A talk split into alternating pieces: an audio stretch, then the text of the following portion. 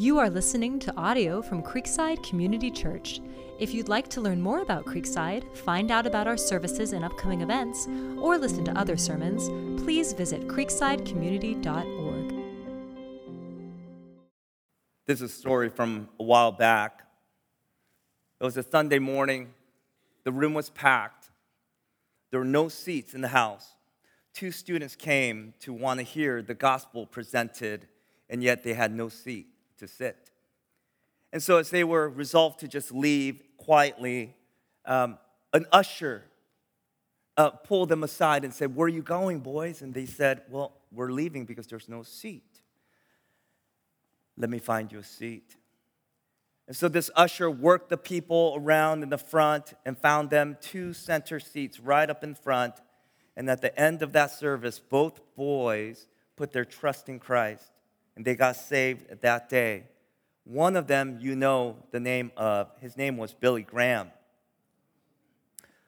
Now, you know who you don't know the name of? The usher. You don't know the name of the usher. You know who does?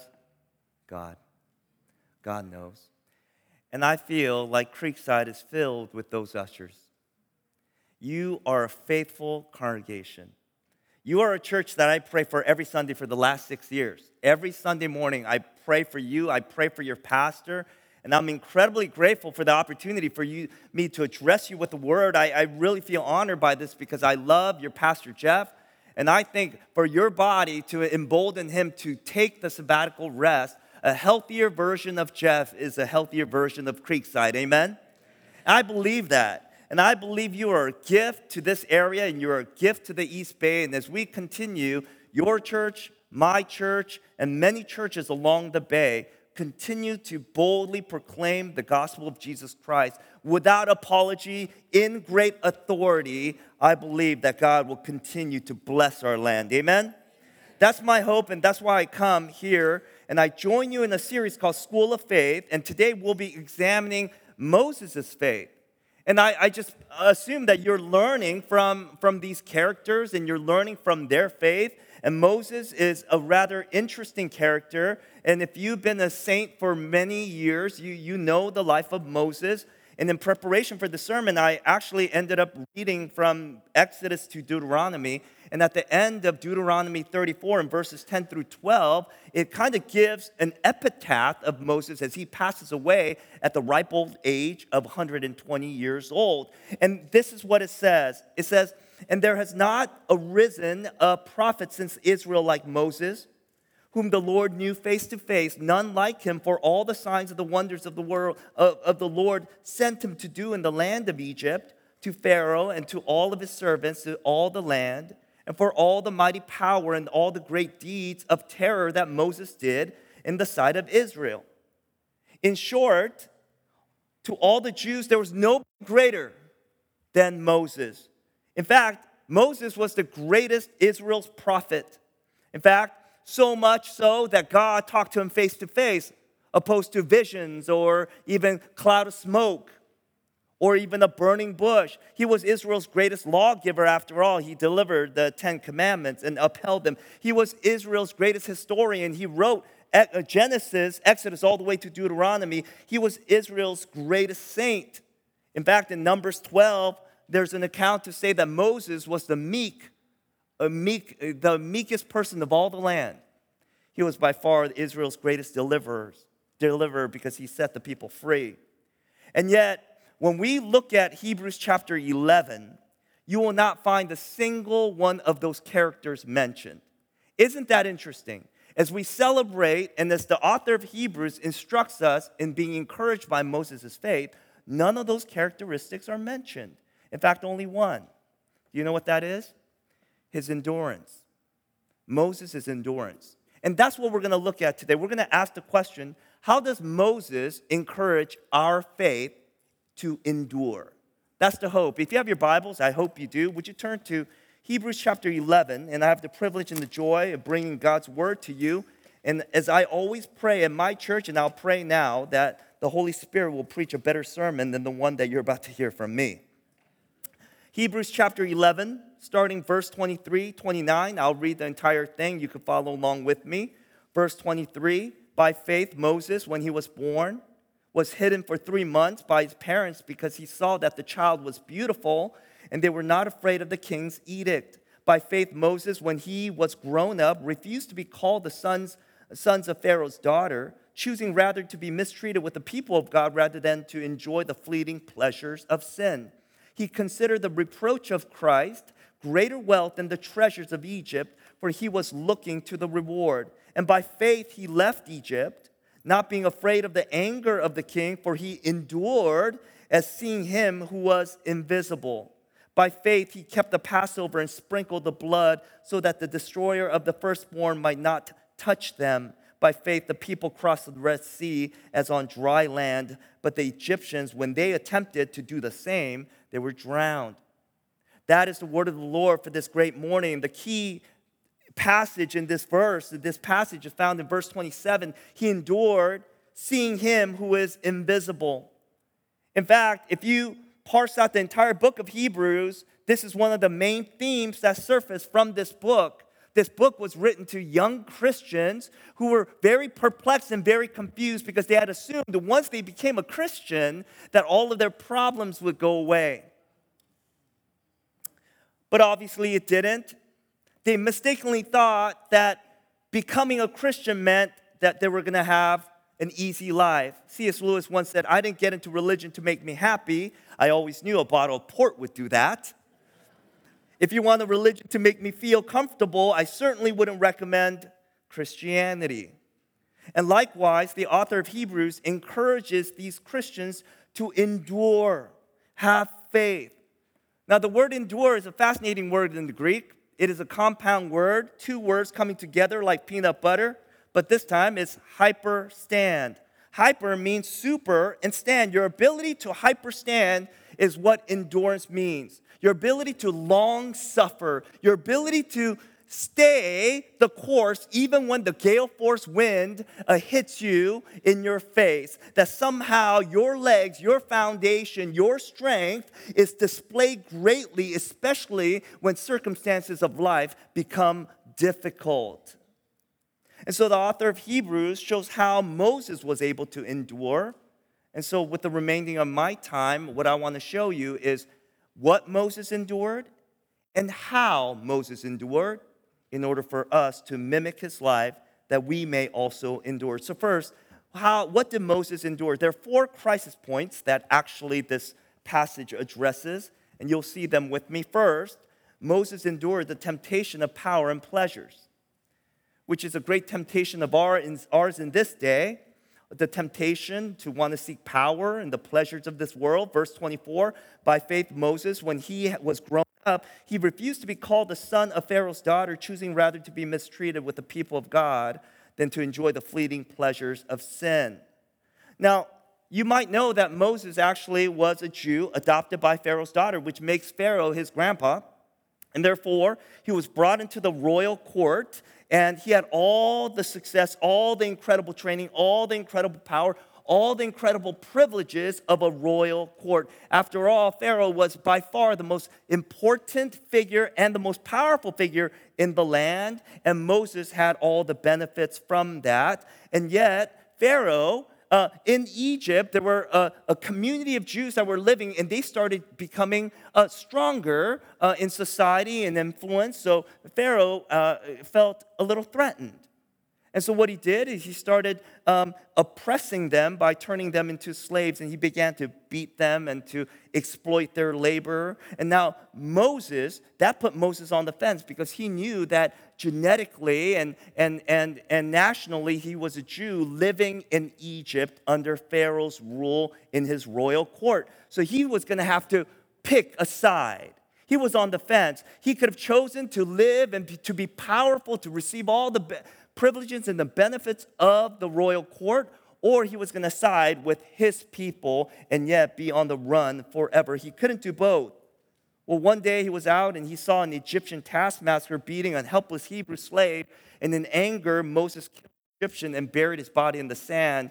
And at that point, he made a choice to no longer take the advantages of being a member of the royal court, but to join the ranks of those who would be mistreated as slaves. That he chose the life to be a fugitive rather than to live in um, lavish riches. And so Acts 7:22 says Moses was educated in all the learnings of the Egyptians, and he was a man of great power in word and deed. And yet he left all that. He left it in pursuit of obedience to God. Secondly, Moses endured the temptation of choosing the easy thing over the right thing. And this is a constant struggle for us today. Uh, we tend to gravitate towards the things that are easy rather than at the expense sometimes of doing something right. But Moses endured well. Verse 27 By faith, he left Egypt, not being afraid of the anger of the king. Now, this meets us in the very next day. The very next day, Moses was confronted with another huge challenge and he saw two of his friends, Israelites, fighting with one another. And he walks up to them and says, Hey, guys, stop fighting. And one of the guys turns to him and says, Who made you judge and ruler over us? Are you going to kill me the way you killed the Egyptian yesterday? And then suddenly Moses realized that his murder was no longer a secret. That in fact, he's been already found out, that news was out, and yet eventually now Pharaoh's going to hear about it. And, um, and what's, what was even worse is that his own people was rejecting him, was suspicious about him. And suddenly Moses went from having influence over two people, the court of Egypt, and also the Hebrews, to no people, because now he's going to be a fugitive. And now his own people that he chose was suspicious of him. Now, what's amazing is that Moses decided to do the hard thing even though it was not an easy thing. After all, he felt rejected by his own people. I mean, he could have gone back to Pharaoh and said, Oops, I made a mistake. Pharaoh, would you please forgive me? I killed a commoner. I don't know what got into me. I just did it. I was angry. What do you think Pharaoh would have said? Commoner? No big deal. Go wash your hands from it. Let's eat dinner. But he could have done that. But he, the other option was that he doesn't go back to the royal court and he lives out his life as a fugitive, being faithful to the very people that are suspicious of him, that won't take his leadership. So the options were he could do the wrong thing and be safe, or he could do the right thing and be a fugitive. And he decided to do the right thing, even though it meant that it might cost him his life. So he endured. Third thing that we see here is Moses endured the temptation of giving into doubt. Now, we certainly could relate to this, can we? I mean, we're constantly in doubt. Verse 28 By faith, he kept the Passover and sprinkled the blood so that the destroyer of the firstborn might not touch them. Now, you know, as Bible people and as as we look at the Bible through historical lens, we have a unique vantage point that makes it very easy for us that we don't consider the challenges within the context of the people that were actually living then. And you think about it, you realize how crazy it must have been in the time of Moses. I mean, they're like, go and kill a little furry animal. Get the blood, get a hyssop branch, and paint the blood over the three posts of the door. And when the evil destroyer comes, it's going to pass over your door, saving your firstborn, sparing your firstborn. Now, that is a strange and radical, very specific instruction to an unprecedented ritual. I mean, he must have been full of doubt, as you and I would have been, but it says he kept the Passover. He was faithful. Why? Because he trusted God. Here's the fourth thing that we see here in this narrative the temptation of giving into obstacles. Not only fighting his doubt, but when he saw obstacles, he continued to act in faith. Verse 29 By faith, the people crossed the Red Sea as on dry land, but Egyptians, when they attempted to do the same, they were drowned. This was another test as he stood at the banks of the Red Sea. On one side, he had the mountains, the other side, he had this humongous sea to cross. But by faith, Moses believed that even though there seemed to be no way, and as Pharaoh's army was chasing him with these chariots following him, he trusted that God would make a way. And so he faced the ocean and he looked at his people and said, Forward, let's go. There's no obstacle too great for God. And literally walked into the sea and he endured. He hyperstood. He put his feet into the Red Sea and they passed through it. Now, so collectively, let's just gather up what he endured his temptation to giving into pleasures, his temptation to give into power, doing the easy thing, being faithful in his doubt, and being faithful to obedience when there were great obstacles ahead. This is our life story.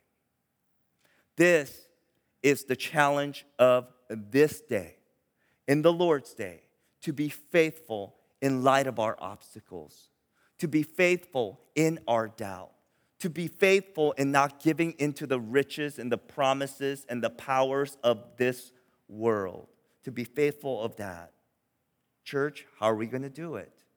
How did Moses do it? Well, let's look. How did Moses endure? Three things. First, he considered the reward. He considered the reward.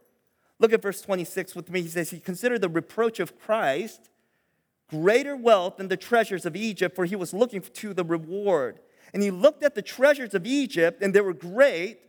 And he also considered the great rewards of God, and he assessed the two. The word consider is an assessment word, meaning that he was actually calculating. I see the great treasures in Egypt, I see the great reward and treasures of God, and he started weighing them out.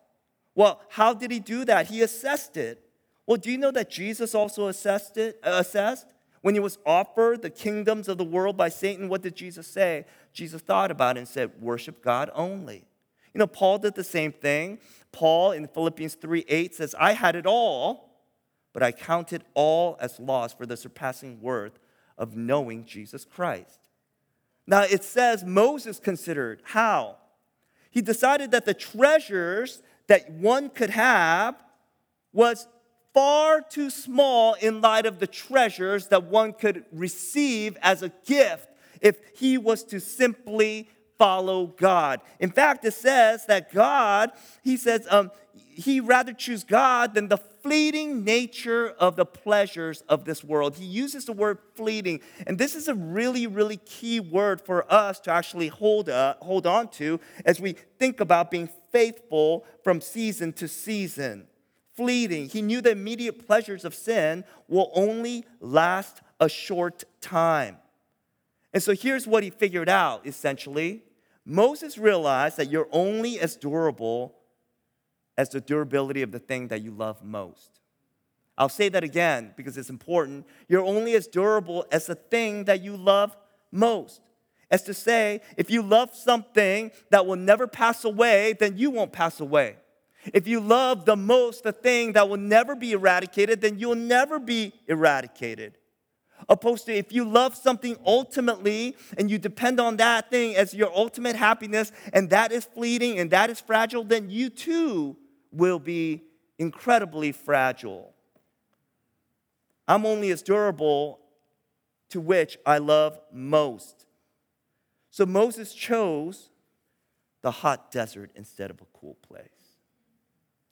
He chose to be thirsty and hungry instead of being quenched and full. He chose to be mistreated by the people of God rather than be lavished by the people of the world. Why? It says here, he knew, verse 26, he was looking to the reward.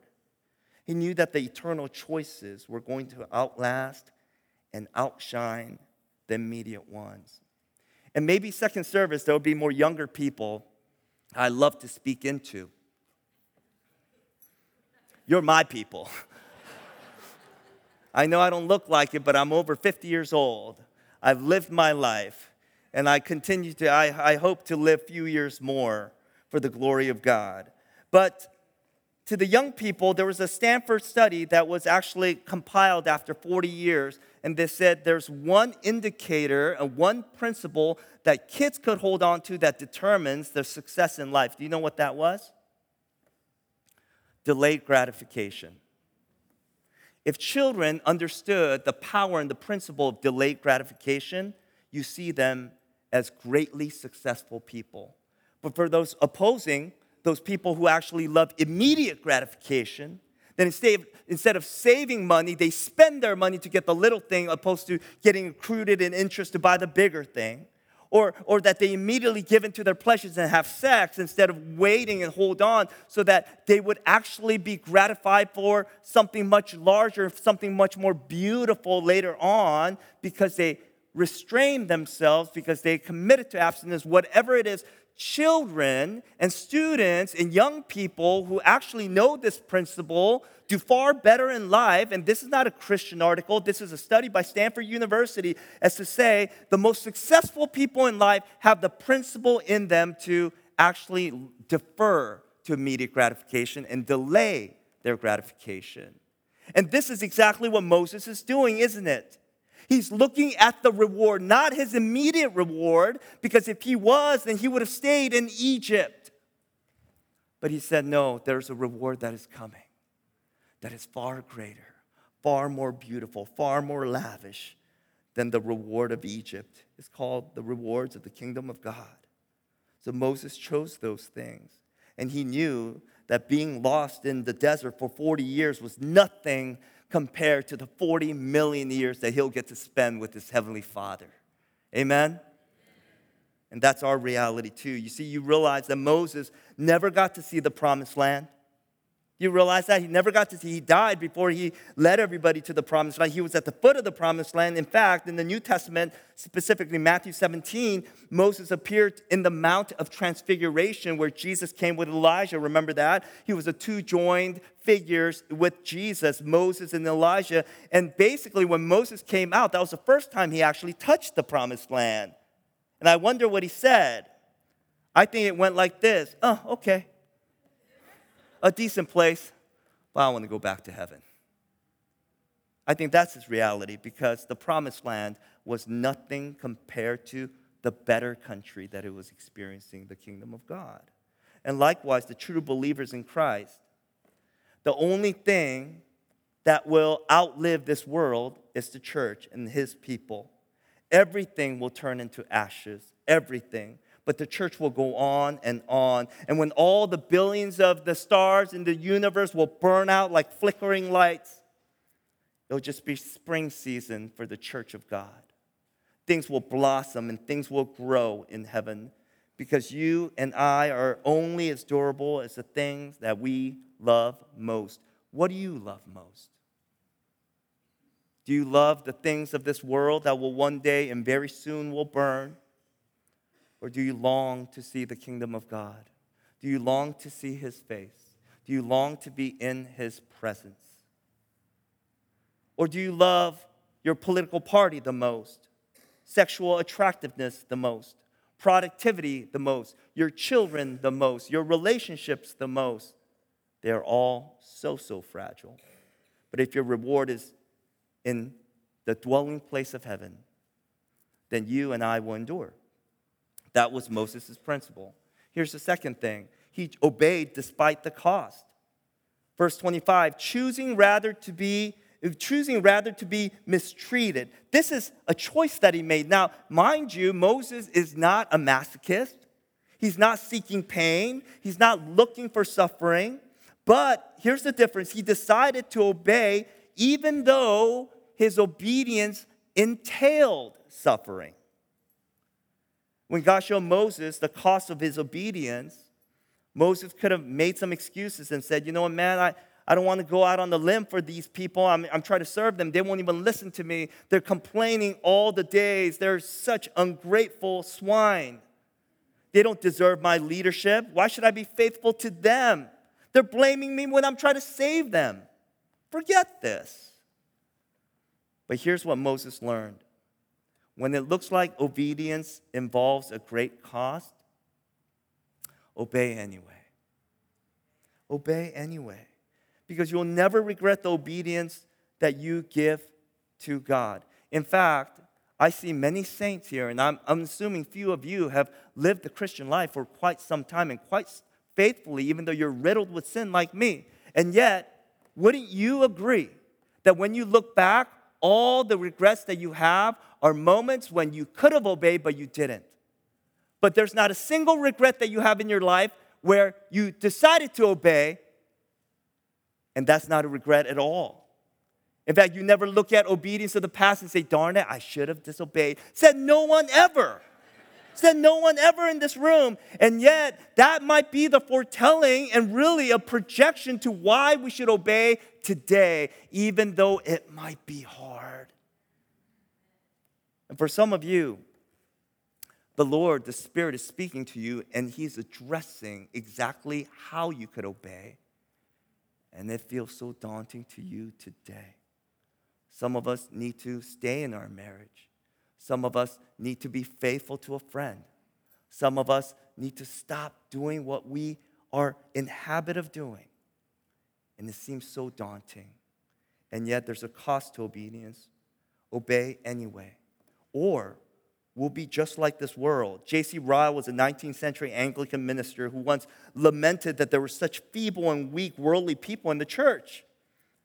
And he says they come to church and they say they believe, but in practice, they prefer the world over God. Why do they prefer the world? He says, because they have no faith. They have no faith. And he goes on and says this In short, they do not put implicit confidence and faith in the words that God has written and spoken, and so do not act upon them. They do not thoroughly believe in hell and so do not flee from it, nor heaven, and so do not seek it, nor the guilt of sin, and so do not turn from it, nor the holiness of God, and so do not fear him, nor their need of Christ, and so do not trust him, nor love him. They do not have faith in God, and so venture nothing for him. And in some ways, this is a perfect description of the church today. Do you know how you could grow as an enduring person? Don't obey when you feel like it. Obey especially when you don't feel like it. That's how you actually become an enduring person. Do you know what happens when you work out 20 minutes a day lifting nothing? Nothing. nothing happens. But what happens when you actually endure and lift weights that are causing resistance. In the same way, your obedience with resistance is far more building of your character in your life than without. That's the way it works. So, whatever seems daunting to you, obey anyway. Lastly, Moses remembered who God is.